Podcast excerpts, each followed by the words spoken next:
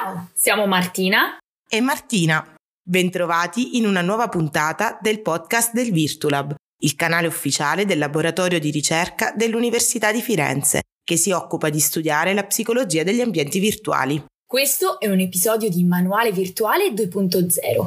Vi raccontiamo di fenomeni psicosociali degli ambienti online e scoviamo per voi le novità del mondo scientifico al riguardo. Oggi parleremo del fenomeno del catfishing.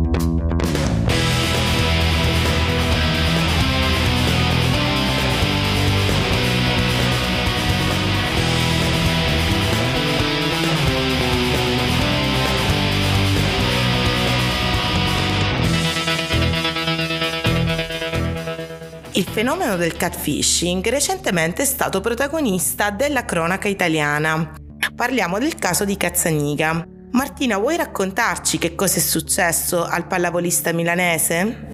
Certo, come molti di voi sapranno, recentemente Roberto Cazzaniga ha confessato di essere stato vittima di un raggiro digitale, cadendo nella trappola di un truffatore capace di sfilargli oltre 700.000 euro nel corso di 13 anni.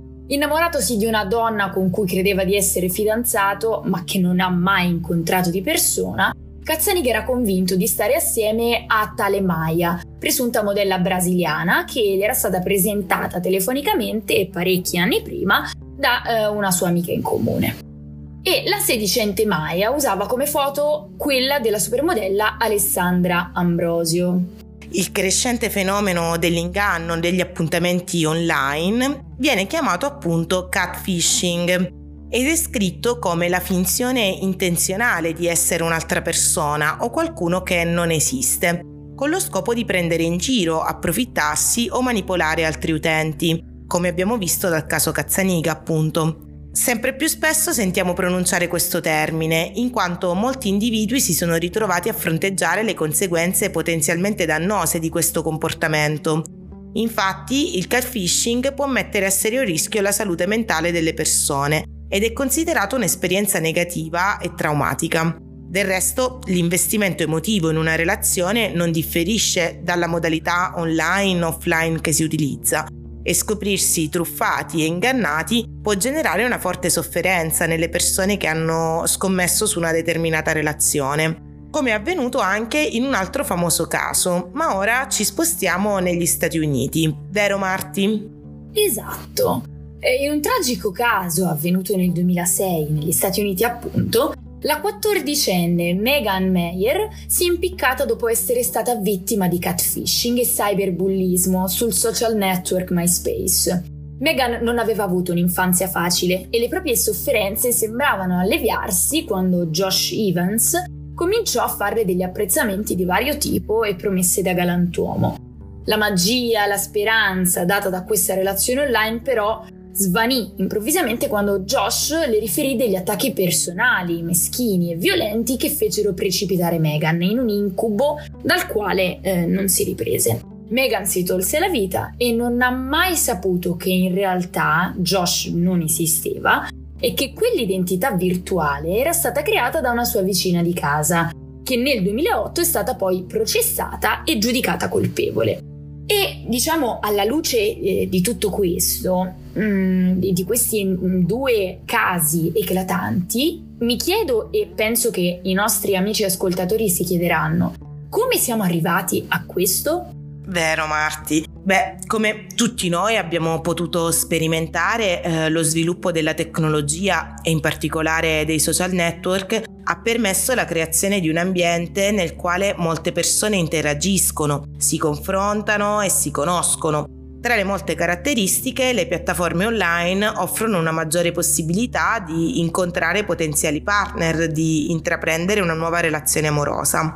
Questo può essere vantaggioso per le persone che nel mondo reale provano delle difficoltà nell'instaurare una comunicazione con altri individui o che non ne hanno la possibilità. Beh sì, e soffermandoci sulle piattaforme online nelle quali si possono organizzare appuntamenti amorosi, i dati confermano come le persone ricorrono sempre più spesso a questo tipo di soluzione Parliamo del quasi 30% dei giovani adulti di età compresa tra i 18 e i 24 anni e il 12% degli adulti più anziani, di età compresa tra 55 e 64 anni, che utilizzano proprio piattaforme per appuntamenti online. Esatto, il problema è che non sempre la tecnologia viene usata con fini nobili o funzionali. Questa può infatti consentire la creazione di false rappresentazioni di sé agli altri utenti, così da migliorare le proprie caratteristiche e favorire una relazione che altrimenti non verrebbe neppure iniziata.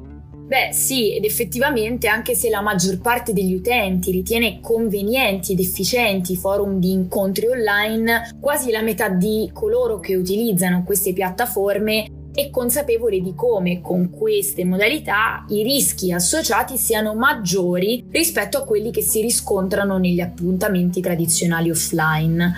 E che ciò che colpisce dagli studi effettuati sul catfishing è il fatto che sebbene le basi della conoscenza tra le due persone eh, diciamo non siano molto solide e gli interessi potenzialmente incompatibili, sono relazioni che possono durare anche degli anni. E questo in qualche modo ci suggerisce che un certo grado di bisogni relazionali viene comunque soddisfatto da entrambe le parti.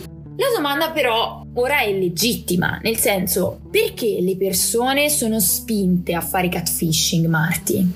Beh, una delle ragioni per le quali le persone fanno catfishing riguarda il presentare un sé più desiderabile e in questo modo attrarre con più probabilità i potenziali partner. Altre motivazioni possono risiedere nella ricerca di attenzione o di accettazione, nel volersi percepire più sicuri o alla fine in un qualche guadagno personale. Sì, e inoltre oggi l'utilizzo della parola catfishing è estesa anche a uh, chi abusa dei filtri e dei programmi di fotoritocco, in quanto di fatto l'immagine che appare sul web non corrisponde alla realtà tutto ciò che viene utilizzato per mostrare qualcosa di finto e che viene fatto considerare per vero viene definito con questo termine. Esatto. Tra l'altro, alcuni studi che sono stati effettuati sul catfishing che confrontano i due generi riportano come gli uomini travisino maggiormente i propri beni a disposizione, gli obiettivi di relazione, i propri interessi ed attributi personali mentre le donne si ritrovano più spesso a nascondere ed alterare le proprie caratteristiche fisiche. Anche uno studio del 2020 ha riportato come gli uomini hanno maggiori probabilità di essere perpetratori e le donne bersagli di catfishing e che un attaccamento caratterizzato da elevata ansia è un predittore di entrambe le parti del catfishing. Questo ci riconduce alla famosa teoria dell'attaccamento di Bowlby, una famosissima teoria relazionale che offre una cornice ideale per esplorare i bisogni emotivi che possono prevedere la probabilità di ingannare o di essere ingannati nelle relazioni online. Bene, giungiamo alla solita raccomandazione, tra virgolette, per i nostri ascoltatori. Che dire, il catfishing è un comportamento perseguibile penalmente e che dobbiamo tenere in considerazione quando interagiamo online con delle persone che non conosciamo personalmente. Grazie per averci seguito e al prossimo episodio.